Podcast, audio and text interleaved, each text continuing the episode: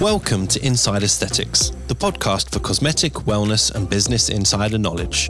I'm Dr. Jake Sloane, a cosmetic doctor based in Sydney, and I'm joined by my co host and good friend David Segal, an entrepreneur and a multi clinic owner in the aesthetic space. We'll cover any topic that makes you look or feel good, with long form, unbiased, and unfiltered conversations with expert guests from around the world. New episodes are released every Friday, and you can subscribe for free on your favorite podcast app, including Apple Podcasts and Spotify. You should seek medical advice before undergoing any treatment or procedure, and these podcasts do not replace a professional and bespoke consultation. Hello again, Ruan. How are you? I got you. You're just about to take a glass of water, sip of water. Sorry about that. It's only been about Hi. 60 episodes since the last one we did, which is Yeah. kind of incredible, really. Yeah, so we did two episodes with you last year. Yep. And we uh, sort of did a bit of introduction into I guess how legals and this industry work together. Yep, So we spoke. legal yeah. world, So we spoke about how people protect themselves um, if they have an issue with you know a result they weren't happy with, how they sort of deal with it, try and avoid issues going to court and litigation, and then also we spoke about the other side of that coin, which is as a medical professional or someone providing these services, how do you protect yourself? You know when things go wrong how can you avoid issues happening in the fir- in the first place? And we kind of touched on advertising a little bit but the, you know when we spoke to you about having that conversation you were saying look there's some new guidelines coming out soon.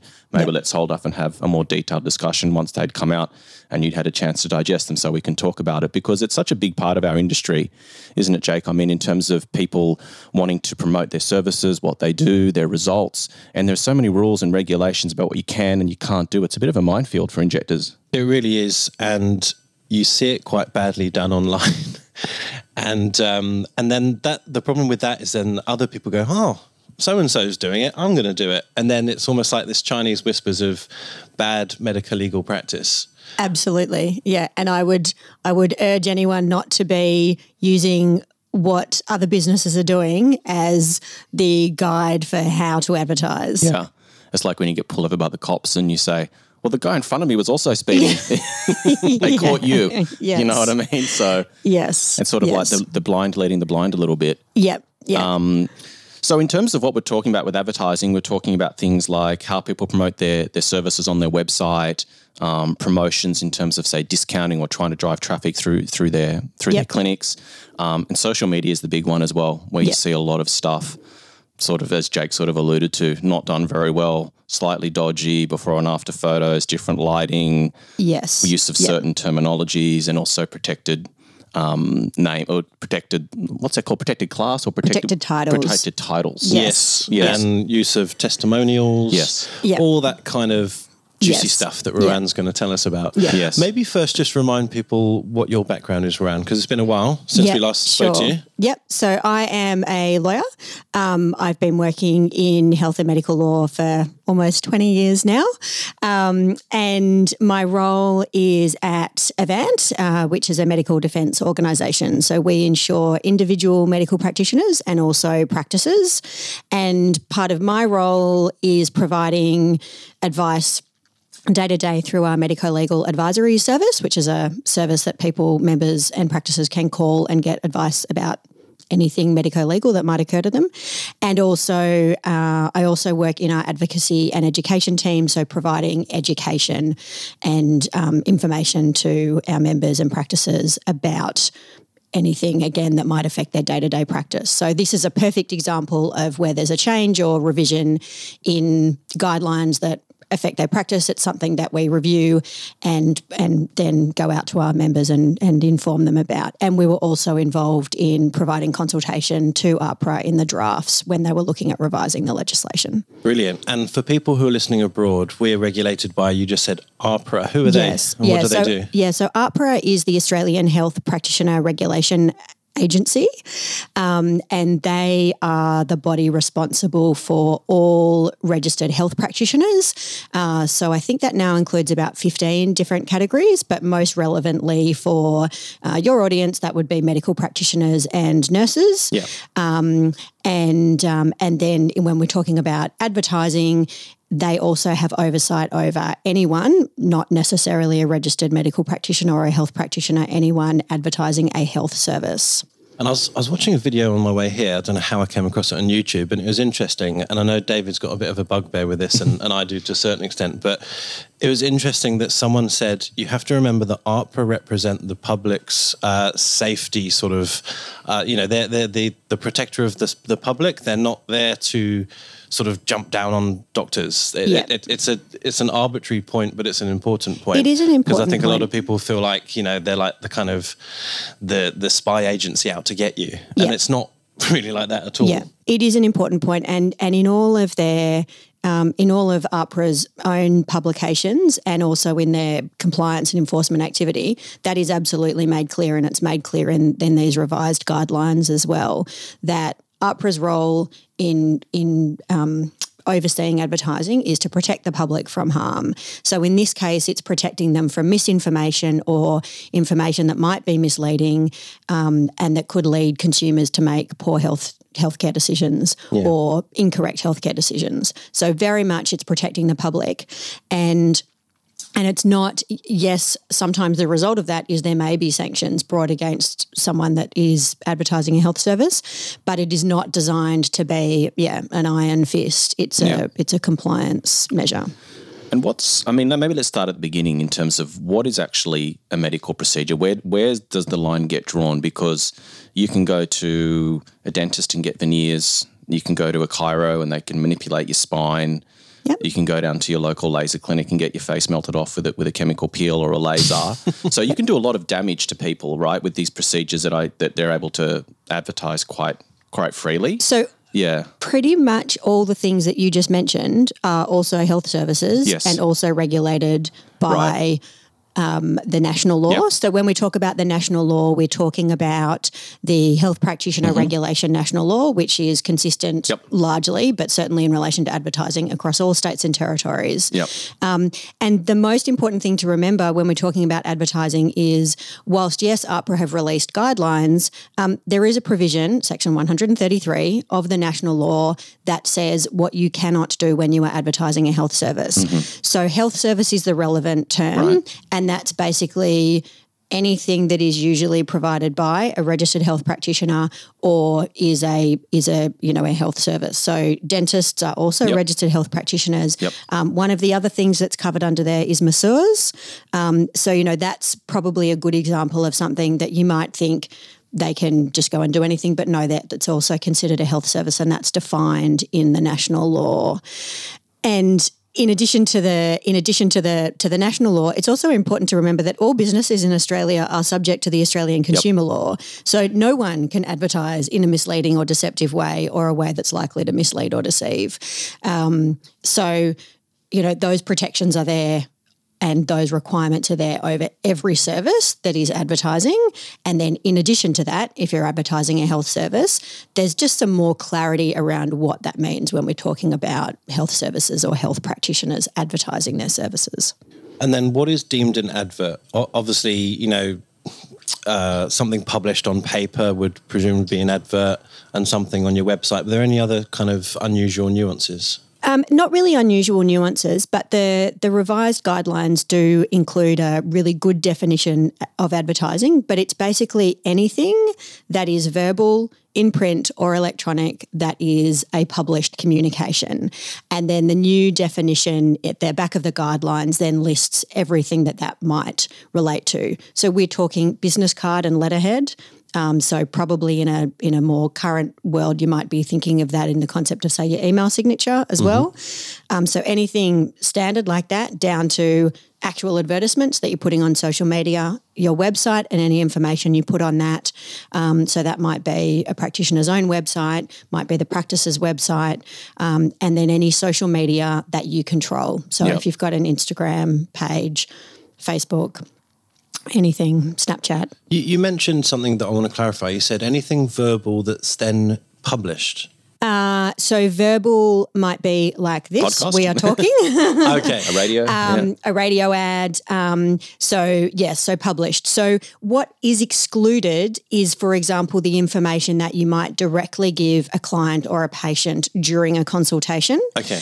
Um, and I think that's really important to remember because advertising is what you do to the public in it, and it's not you haven't um, specified or or tailored your information to the particular person Yeah. that's listening it to it. So that brings us back to what we were talking about before in terms of the agency's role in protecting the public. So if you're advertising anyone and everyone can hear that and so it needs to be of the most appropriate standard in that context mm-hmm. but once someone's heard it and come to your clinic and said oh i heard your advertisement and i'm really interested in x procedure that's when you can give them tailored information Yeah. about that procedure what's involved Product the price. sorts of product price etc mm-hmm. Yeah.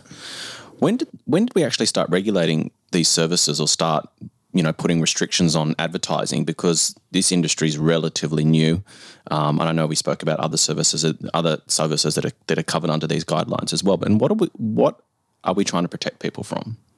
Um, effectively, we're trying to protect people from. So I suppose there's a few ways that you can look at that. So there are five prohibitions listed in the national law, um, and and the general way of looking at that is looking at that from the way the the concept is formed in terms of protecting the public from making decisions that may actually jeopardize or undermine their health in any way. So we're protecting them from having misinformation and making a poor choice. Um, when you look at that from the Australian Medical Association's point of view, they have also just a couple of weeks ago updated their position statement about advertising. So that only applies to, to doctors. Um, but one of the things that they called out in their position statement was what they called pathologizing normal human conditions. So things like baldness, for example. So what they're saying is we don't want the public to get the impression that something that is a normal part of human aging is something that they have to fix or correct by undertaking a procedure or or undergoing services. So they can but it just needs to be in a, in a context of this is not something that you have to prevent or have to deal with. This is not a medical condition or a medical problem. This is something that you may look into. So that's particularly relevant when we're talking about aesthetic medicine, which is all Yeah. I was going to say that's a really slippery slope argument, I think, because someone who does go bald would definitely say to you, This isn't cool. I wasn't like this a week ago. It's alopecia driven by stress or whatever. And this is a medical problem. And that's where the breadth of human experience is relevant. And that's the sort of thing that you can address in a consultation. Yeah. Once you've explained to people, but what they don't want is people feeling, is the public feeling Pressured into it. like they have to do something. So, again, one of the prohibitions is about uh, not encouraging the unnecessary or indiscriminate use of services. So, particularly things, and that ties into the prohibition about gifts and inducements as well. So, one of the things they might be conscious of is, you know, injectables fine if you would like to get some injectables that's fine but but anything that might say encourage someone to have a certain number of treatments Yeah. or feel or any advertising that tells them that they have to have x number of treatments um, to be able to actually address a particular situation now there's an effectiveness argument there but not like oh if the more times you use it each time you come to our clinic we will enter you into a draw. the example in the guidelines enter you in a draw to win a luxury car Yeah. so the more time you go the more times you go you stand to benefit from getting another entry into this draw.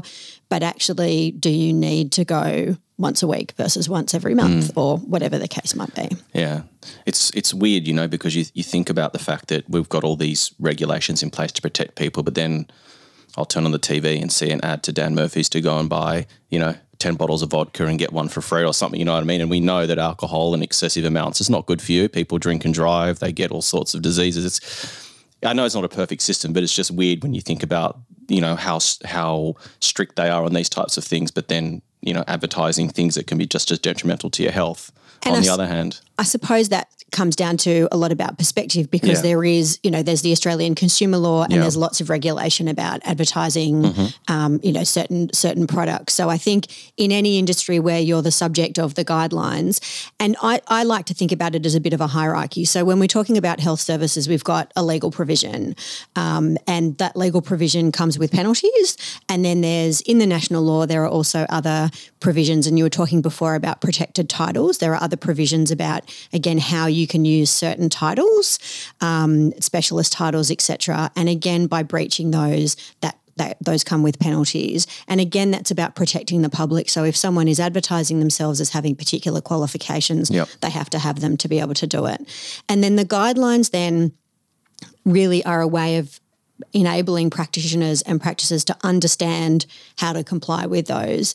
And that's one really positive thing in the new guidelines is it's it's laid out in a way that you can follow. It's supplemented by some additional resources on the website from AHPRA in terms of actually looking at your advertising and asking relevant questions to try and work out that you're compliant.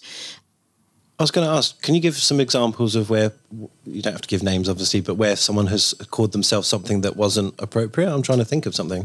So probably the probably the best example and the most general one is the use of the word specializing in or specialist. So the concept of specialists is a protected title and there are a list of recognized specialties for medicine. And then in terms of other uh, health practitioners, there's also categories in terms of, say, for nurses, for example.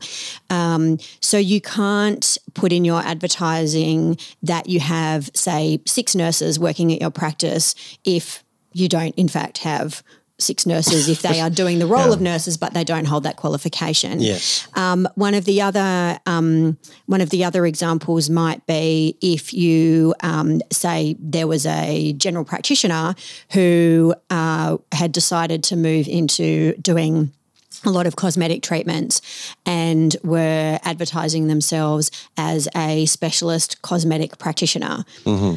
That implies that there is a category of specialist cosmetic practitioner, which you there actually is see not that a lot, actually. Yeah. I've you got know, to say. and, and and that is not the case. yes. And there is no, there is no, that is not a recognised specialty, and that's exactly the sort of thing that AHPRA are concerned about. Because as a consumer going to that clinic, you have been given the impression that that person has a qualification that they don't have. The the way to do that, and and as made clear in the guidelines, is is general practitioner is a recognised specialty. So you can certainly say um, specialist general practitioner, um, but then explain that by saying who worked primarily in the area of cosmetic injectables, for example. So you're still providing information to the public about your focus of practice, Yep. but you're not holding yourself out to be something that you're not. So is there a category as a job, a cosmetic injector? That is not a recognised specialty, but it's also not something that you can't say as such. So, depending on what other qualifications that person had, Yeah. would guide how you were best to use that as a title in your advertising. one of the um, or I guess part of the restrictions of advertising your services is talking about drug names and particular products and things like that. And I think we sort of touched on this in the last conversation. And I know you you don't make the law, so this is more like just a question and observation, and guess for, for your comment as well.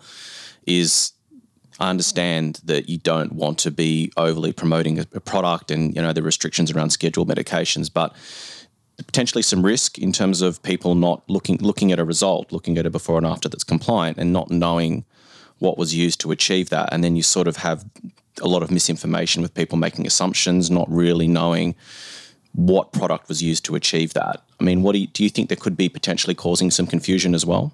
I think that probably comes back to what we were saying before about distinguishing the information you put in your advertising to the information you give directly to a patient or a client. So the restrictions in terms of the use of certain names is under the Therapeutic Goods Administration and their relevant legislation. And again, the idea is um, motivated from a sort of a public interest point of view and protecting the public. So if you're going to use before and after images in advertising and portray that this is the result from an injectable, yes, you can't use the particular name of that product. But again, you're using those before and after pictures, let's say on a website, to induce someone to get them into your door. And then at that point in time, you might be providing specific advice to that patient about if this is the outcome that you're looking for, these are the different sorts of um, products that we could use, and these are the differences between them. Um, and that's when you would um, you would provide that information. The other thing, probably to point out in that context as well, is that there is a distinction between information provided to the public. So that might be, for example, uh, information about um, what the options are, um, and that is not designed to induce someone to use a health service um, or to to or not being used to promote your services. Um, and it might be that you direct people to the primary source, so the drug companies, for example, to get some information.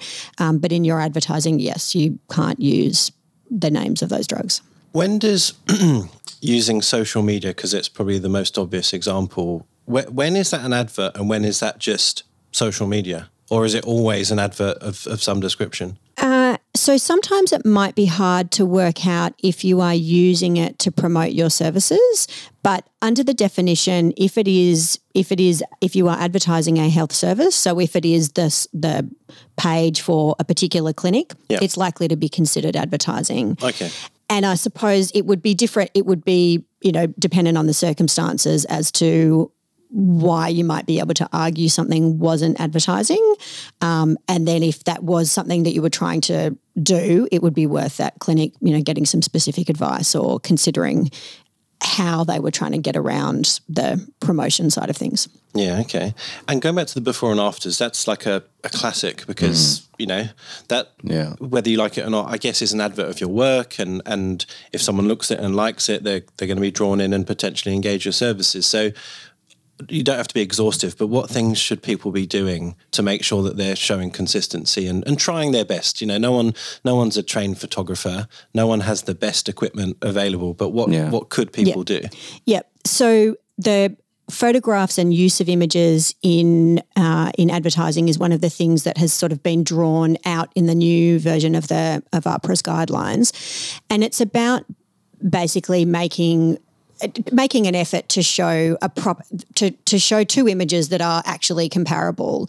So using the same sort of lighting the same sort of um, makeup clothing the same sort of setting the same sort of angles. So if you are portraying these as comparative that they are actually put in a setting where you can compare them. So you know different lighting different backgrounds um, one using a lot of makeup and enhancement one not. Um, different sort of clothing where say for example clothing in the second photo might be masking something that you're actually trying to say that the procedure performed. Those are the sorts of things. And there is a list of some you know some different sort of guiding principles in the in the guidelines to um to help practitioners Something that um, made that a lot easier now is all this amazing software that you can download on your phone to imi- to edit a photo. So to the untrained eye or someone like a regulator looking at a photo might look at it and go, "Well, yeah, the lighting's the same," and but that's been enhanced, and that's something that's becoming an issue as well. As our technology is getting so good that sometimes you can't really tell whether that photo's been edited or not. I would strongly encourage no one to use altered photos as part of their before and Yeah, after it happens, though. advertising. I mean, it sounds so obvious when you say it, you know, Yes. out loud, but it's it's ridiculous. Yeah. It, it's like you know you are manipulating a result to look better, and you know that you're doing that, and that's lying. That's that's Yeah. cheating, right? And that and that's exactly the sort of thing that not only would would potentially be covered, say, under um, encouraging indiscriminate use of services, but also that would be absolutely if you are manipulating photos, that is misleading and deceptive, Yeah. or likely to be so. So there's very much, you know, things like dating a photo. The the whole idea of anything that you put in your advertising, it is supposed to be accurate, and it is, you know, and factual. So if we're talking about images, you know, a, a picture captures something, and if you're modifying that to portray something that couldn't be captured in that photo, then that would be a concern. I know that in Australia we, we're pretty we've got a lot more regulation than other parts of the world, but we live in this global community now where someone could be looking at an injector's work over in somewhere in Europe or whatever. And patients are looking at their photos going, wow, that's an amazing before and after, but they're not subject to the same regulations as what we are. So you sort of create some further confusion where there probably would be pressure. I don't know, Jake, maybe you can speak to this in terms of being in, an injector in a country where you are held to a, high degree of regulation and what you can do. And then you're trying to put photos up where someone else is not having to, you know, have that same restriction on them. Do you, do you feel any pressure there um, or not? I, I, don't feel pressure, but you definitely see it. But yeah. I just think um, just falls back to having your own ethics and, yeah. and showcasing Absolutely. your own results. Like if you're proud of a result that you've achieved in Australia or wherever yeah. you are, you shouldn't have to feel like you need to make that even better or brighter or, you know, use Facetune to make it a little bit better. I mean, it's it sounds yeah. so silly, but it, it's true. Like your results should should speak for themselves. And, yeah. Um, you know, I think as injectors and, and, cosmetic people get more experience, they could they know they, they know that these things have been changed mm. or altered. Yeah. Or even just using a different lens to, to warp the face slightly. Yeah, there's so many little. I mean, even you and I, we were talking about someone that we both know overseas, and we were looking at their photo going, they've used different light. Like it's so obvious. Yeah. And this person you know, holds themselves out to be an, an industry leader and, and all these sorts of things. And you're just looking at it going, what on earth is going on here? But unfortunately, and probably comes back to AHPRA's position, the public don't know that. Yeah. They're, not the experts. We're the experts, or yeah. we, we, we, pretend to be, or we try to be. But um, the public kind of don't know that. And, and you even see injectors, they get duped into saying, wow, what incredible result. And you go, well, it's just not comparable. You, you just can't comment because it's not the same photo. Mm. So yeah, I, I, actually got a big bugbear with the photos, and I, I, agree with the stance completely. And and I think if I think it's important to remember that you know medical practitioners, health practitioners, and those providing health services, the public enters into a relationship of trust uh, with practitioners and practices. And the best thing to do is to do the right thing by that relationship. And as you say, you know, hold yourself up to, to an ethical standard. And what the law and the guidelines do is reinforce that that is the standard you are expected to meet. And you know, absolutely don't be persuaded by the advertising. Certainly not of overseas competitors that aren't, um, you know, aren't bound by the same regulations. But also not, you know, the other clinic down the road that might be pushing things just beyond the line, or, you know, or testing the line. You know, don't be guided by that. Be guided by your own, um, you know, proper procedures in making sure your advertising is compliant.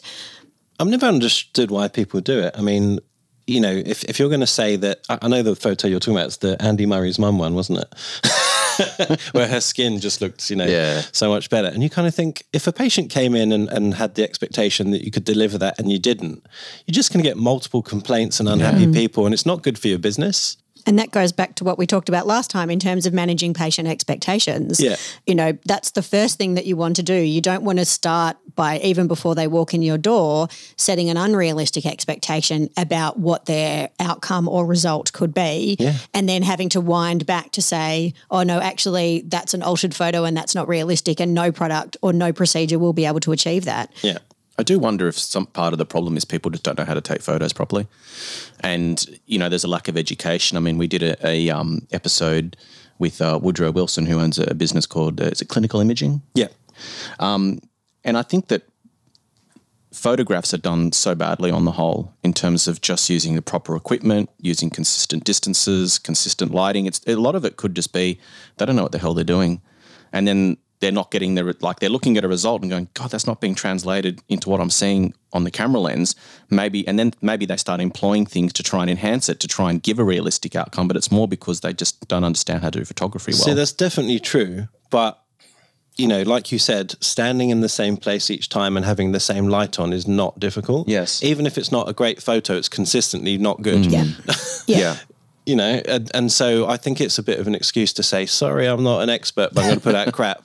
Yeah. yeah. And I think if you want to, there's nothing that prevents anyone from using professionals to, as part of their advertising. So if a practice or practitioner makes a decision that they want to advertise and they want to use before and after photos in their advertising, then there you're absolutely right jake there is no defense to say oh yeah no i'm really bad at taking photos so that's yeah. not what i was trying to portray if that's the case and you don't feel that they're accurate, then don't include them in your advertising. If you want to include photos, maybe consider employing someone Yeah. who is a professional photographer who's is skilled at doing that. And so you are putting up accurate information in those images. I think we should drive people to episode 90. It's Yeah. really, really useful. Yeah, well, again, just on that point, you know, one of the things we learned was that you say like the camera on your phone like warps the face because it's trying to fit everything in. So you might inadvertently take one photo with an iPad and then you take something with like, you know, a Samsung Galaxy phone or something different lens and you're going to end up with two different images. So that's something as well. Whatever equipment you're using, make sure it's consistent. and it will it will also auto brighten and Yeah. there's so many other functions. It's uh,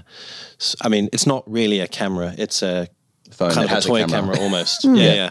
And it's you know, and I think that's when you know there is lots of useful things. There are lots of useful things about today's technology, but if you're using that to capture your advertising that you're putting out into the public domain, then I think you need to w- work out is that actually the right equipment. Um, and that goes with anything on a website or a social media page. You know, there is a requirement to make sure that it is accurate and up to date and not misleading and not deceptive and that it complies with all the other aspects of the law. One other th- uh, sort of point I wanted to make um, that maybe you could expand on is that some people don't manage their own websites or, or their social media. It's sort of you know farmed out to an agency, but it's still the responsibility of the clinic or the injector, right? Yes, yes. The easy answer to that question is yes. So again, you can employ a professional photographer, you can employ a marketing person, you can employ a social media manager, but it is your practice, it is your website, it is, you know, your name that's on that advertising and you are responsible for ensuring that it's compliant. Um, so whether that's using someone who's familiar with even if the company says, yes, we're familiar with the Australian Health Practitioner Regulation Agency's laws and their guidelines, and we have complied with them. I it's worth double checking that before it goes either gets posted or gets published. Yeah, right.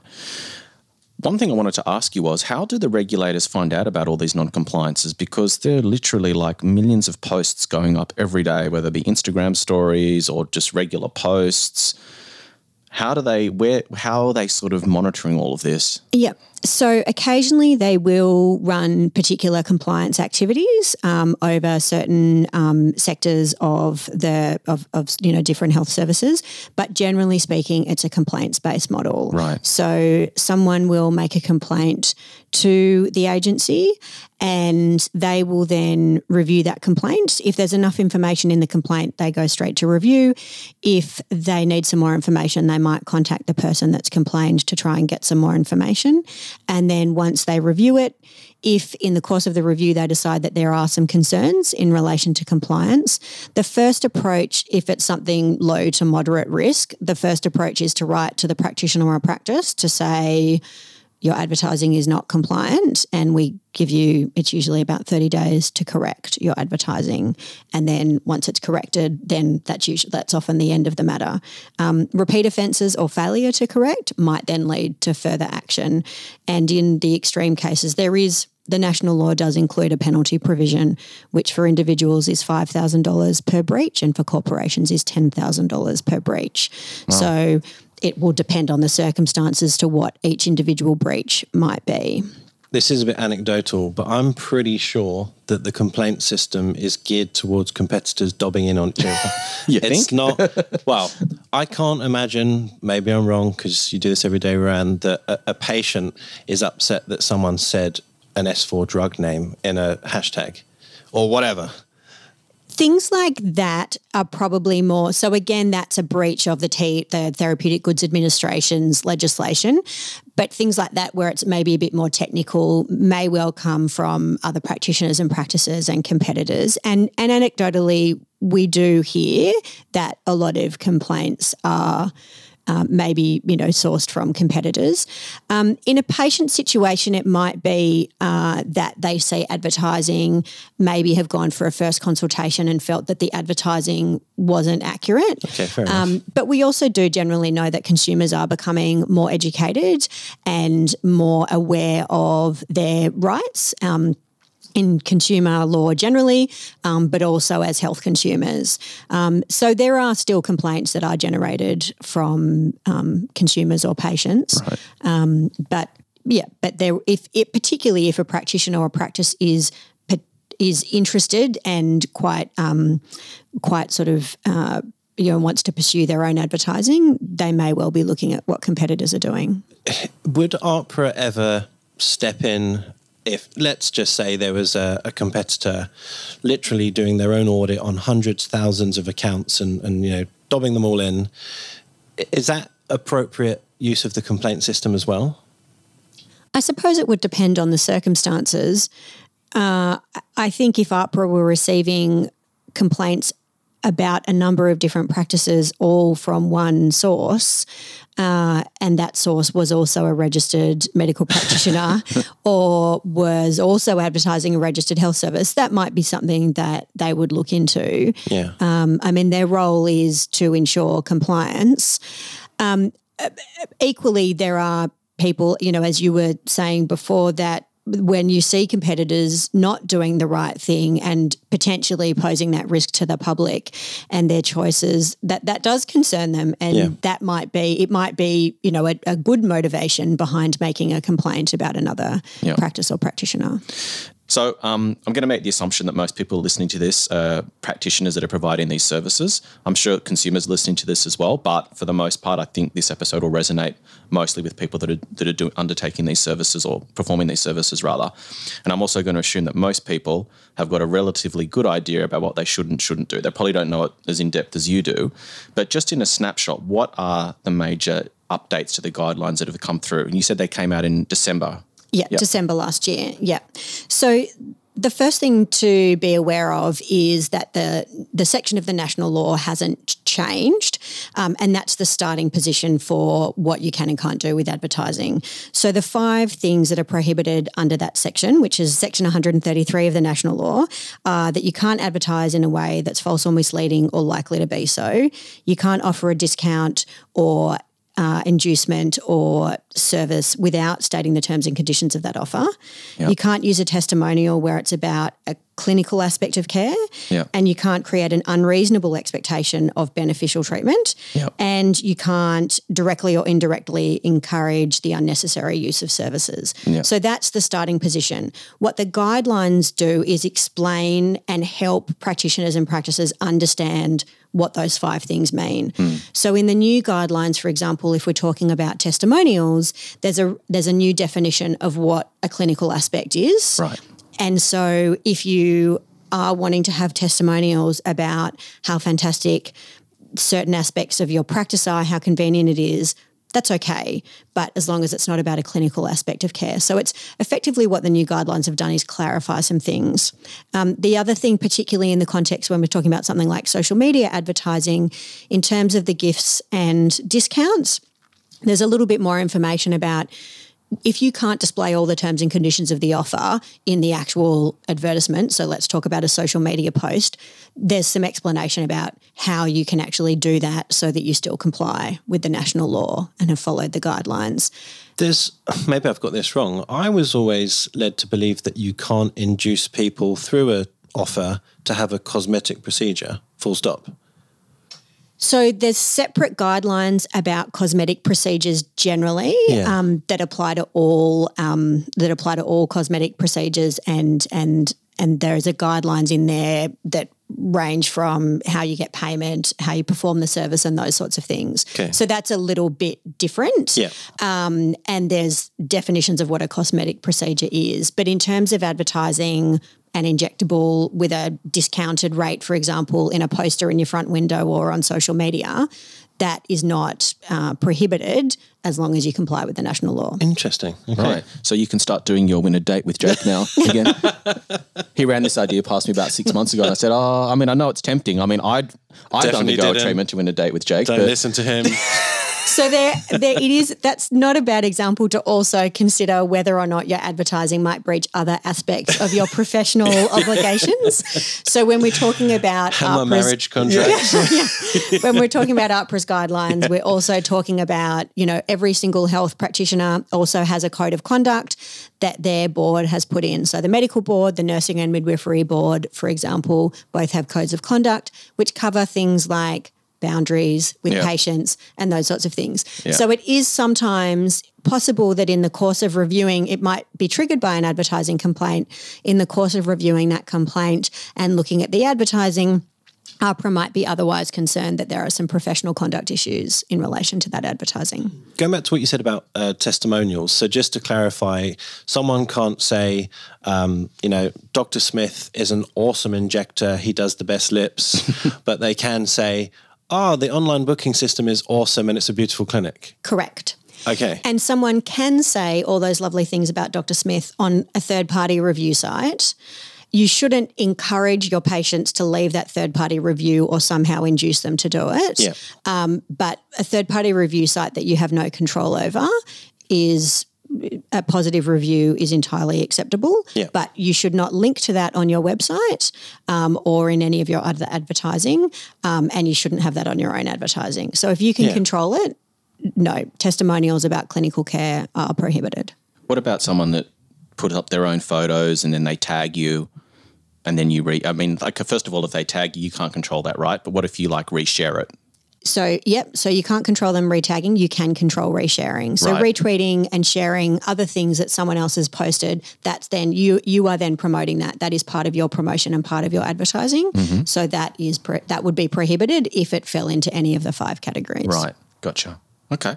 And what else what else are we talking about in terms of updated So some of the other changes. So we talked before about the additional guidance about the photos and use of images, um, and then there's also just some really good examples in terms of some of the some of the ways that you can advertise. There's also an expanded section touching on what we were talking about before about the the specialist titles and protected titles. So you know if you're calling your practice specialist anything, that's again not a good idea. Yep. But look at and and also the way that practitioners or practices might describe the practice and their staff, um, for example, in their profiles, that would be captured by some of those practice, um, the, Right. the protected titles issues. How do you recommend someone does an, an audit of, of their own website and, and social media and kind of does a bit of a cleanup? Um, so, absolutely. call uh, Rowan, call you. Yeah. So certainly, um, any of our members, any Avant member or a practice that has insurance with Avant, uh, can certainly call and get advice. Um, the important thing to remember is that as a practitioner or practice, you are responsible for your own advertising. So it is a good idea to do a regular audit or review, particularly if uh, something you know, if you say are quite active in so on social media. Um, y- you know, yes, patients can tag you and, and do mm-hmm. things. If you have someone else managing that for you, it is important that they are aware and, and staying within the guidelines. So if you haven't read the new guidelines, the starting position would be go back and read the guidelines. The guidelines contain an appendix that has the national law section in it. So that's Yep. a good place to start. And there is actually a self assessment tool on AHPRA's website as well as part of their advertising hub, their advertising resources. So go through and ask yourself the questions, have a look at the advertising, and it's it's a really good idea to do a regular audit. Yeah. Um, and then obviously also consider the prohibitions and the guidelines before you put anything out there. Yeah, and I guess as well, you've got companies now that are popping up that specialize in this industry. So, like a friend of um, of ours, Jake, um, you know, Drew Hankin from the Azuri Group up, up Azuri Group up in Queensland, he specializes in this industry. So those guys are on top of all the regulations, understand what you can and can't do. So that would probably make it easier for you as well if you're working with an agency that's already involved in the industry that's across all this stuff. Because most people now are outsourcing this. It's becoming social media is like a full time job. I mean, I barely keep up with it myself, to be really honest with you. So I can't imagine how people running a practice and taking all the before and after photos would keep up with it. So I mean, Jake's a bit of an anomaly because he's not human, but I mean, most most people most people are outsourcing it. So Yep. maybe going to someone that's across this make your life a whole lot easier, and you know potentially avoid you getting in trouble. Sure, and it's just important then to remember that it's still your Yeah, name still or your practice's name, so you're Yeah. still responsible. So, as much as you can en- engage services, and and they say yes, we are across the the law and the guidelines, and we have complied with them, I'd still be suggesting Oh, that yeah. you check everything before it gets posted or published. I think um, a good default position would be I want to sleep at night. I want to keep my registration. Mm-hmm. Yeah. I don't want to get complaints from AHPRA and you know risk all these kind of scary things. Just do it properly. Yeah. Be, Yeah. be be a little bit um, uh, well, not even conservative, but just never push the boundaries. Yeah. Yeah. You know, why uh, you see it all the time, people Oh. sort of trying to sneak in a little hashtag to, you know, somehow get some engagement or, yeah. Yeah. Well, it's also it's you know it's just like be conservative and even responding, even if you've you know you're slightly on the edge or you get a complaint, like it's still like a massive irritation, stressful getting the letter.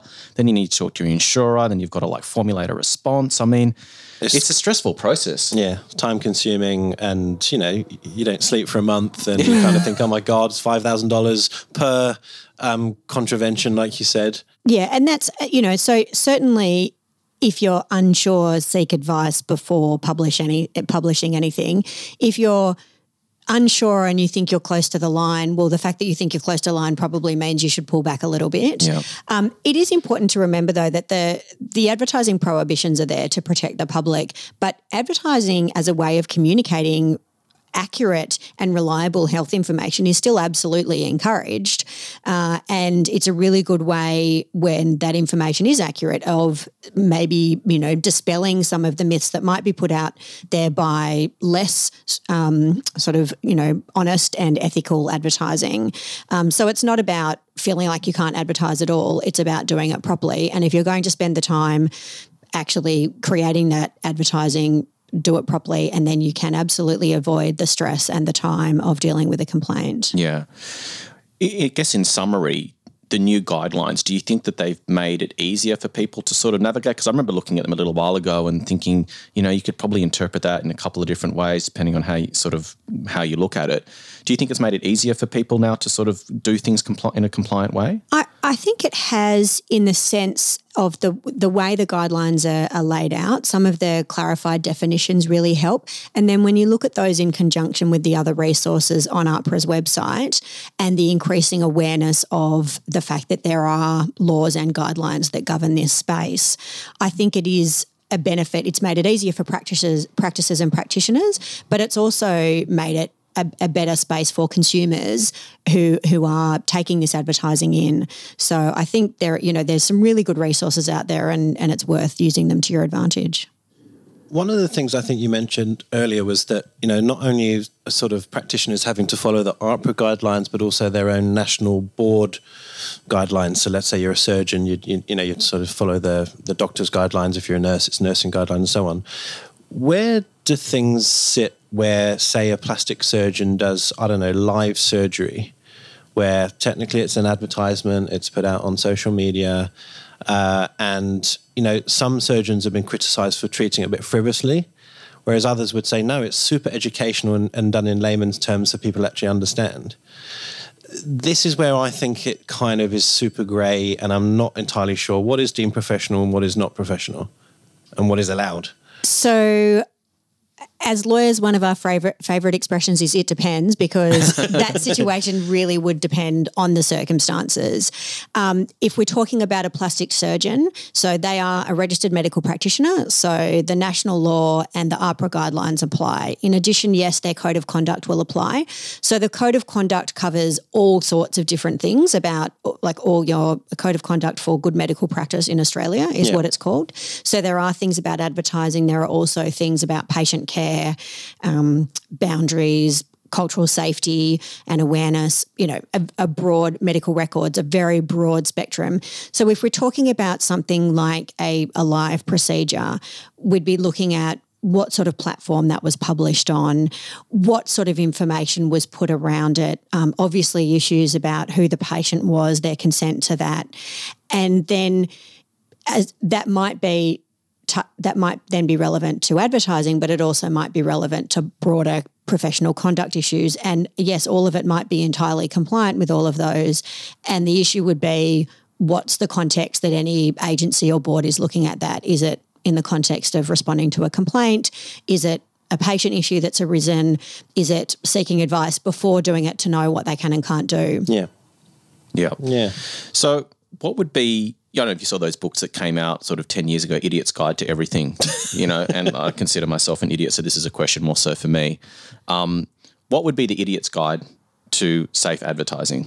I would absolutely say the first place to start would be AHPRA's website and the Yep. self assessment tool because it actually has questions to ask yourself as you're going through. And I think it really depends on what stage in the process. You know, an established clinic who's maybe not advertised much before but is thinking about getting into the space, that's a very different place to start than someone that's been advertising but oblivious to the fact that there are laws and guidelines in both those situations. I think you start with the body that is regulating what you're doing, and that's AHPRA, and really use those resources to your advantage. And as I say, there are actually, you know, questions, yes, no answers to go through in the self assessment tool. So that I think is a really good resource. And then if you're still unsure or you're questioning something or you're not quite sure how to play something out or you are concerned about something else that you've seen and wondering if that's okay because that's what you want to do, then speak to your professional organisation, um, your indemnity insurer if you're indemnified, um, and or you know get some separate legal advice in terms of what you can and can't do. Let's end on kind of worst case scenario, and you get an email today saying, "AHPRA warning signs you've been going to complained jail." against." yeah, yeah. what, what what's the process, and and what should people do? Yeah. So that process won't will be a letter just saying we've received a complaint, we have reviewed your advertising and we consider that you haven't complied with the national law and it will usually set out which aspect of the which aspect of the act or which part of this the provision that you've breached or they consider that you breach and then they will give you a period of time to correct your advertising. So the wise thing in that situation would then be to look at the advertising that they've um, pulled pulled you up about and review it and correct it. Hmm. If you had a difference of opinion about why that was not a breach um, or why you thought that was not a breach, then that's the point in time. If you were a member of ours, we would be, you know, stepping in and giving you some advice about either why you may be misunderstanding it or actually, yes, good point, and let's, you know, talk to AHPRA and those sorts of things. And that would depend on, you know, whether or not you're insured. But that's the sort of thing that you'd be contacting your defence organisation about. Um, if you look at that and you think, oh, actually, that was slipped through the cracks and I didn't check what my social media manager was posting. And yeah, look, I agree that that is a breach. Then take it down Yeah. or correct it to ensure that it's compliant. And the letter will usually then guide you what you need to do. It might be writing back and say, yep, I've now complied it. They will check that you have. Um, corrected it and then um, and then that should actually be the end of the matter they close their file Yeah. um, if you don't correct it, then they will come back to you and look at whether or not any further action needs to be taken. Um, and that's when we're talking about most of these complaints will fall in what AHPRA have described as the low to moderate um, sort of risk sphere. If it's particularly risky in the high or they're really concerned about the risk to the public, they may go straight to enforcement action. And so that's actually pursuing the, the practice or the practitioner, the advertiser under the, the criminal offence provisions. What would be a serious offence versus low grade? Uh, look, I mean, it really depends, and it would it would go against the risk to the public um, as the guide. But you know, a, an ad that had a, a, a testimonial in it um, on a practice's website. Well, that's easy to take down, and that's quite low. If it was particularly, if it was say promoting a uh, a treatment that had actually been proven to pose serious health risks, that might be taken more seriously. Yeah, or multiple things happening. So, Yeah. you know, an inducement, a non-accurate before and after, something that's been doctored. So, yeah, maybe if you've sort of, you know, got the complete collection of things you shouldn't do, maybe that would be considered more more severe. And it might depend also on how that's come to AHPRA's attention as well. So, and if there was no, um, if there had been instances of previous breaches or Yeah. non-compliance, that would be of concern as well. Yeah. Gosh, even um, discussions that we think are going to be relatively brief because this was just meant to be an update. We've almost been speaking for an hour. Just, uh, just time, time flies. Thank you so much for coming in and My giving us this update. We really appreciate it.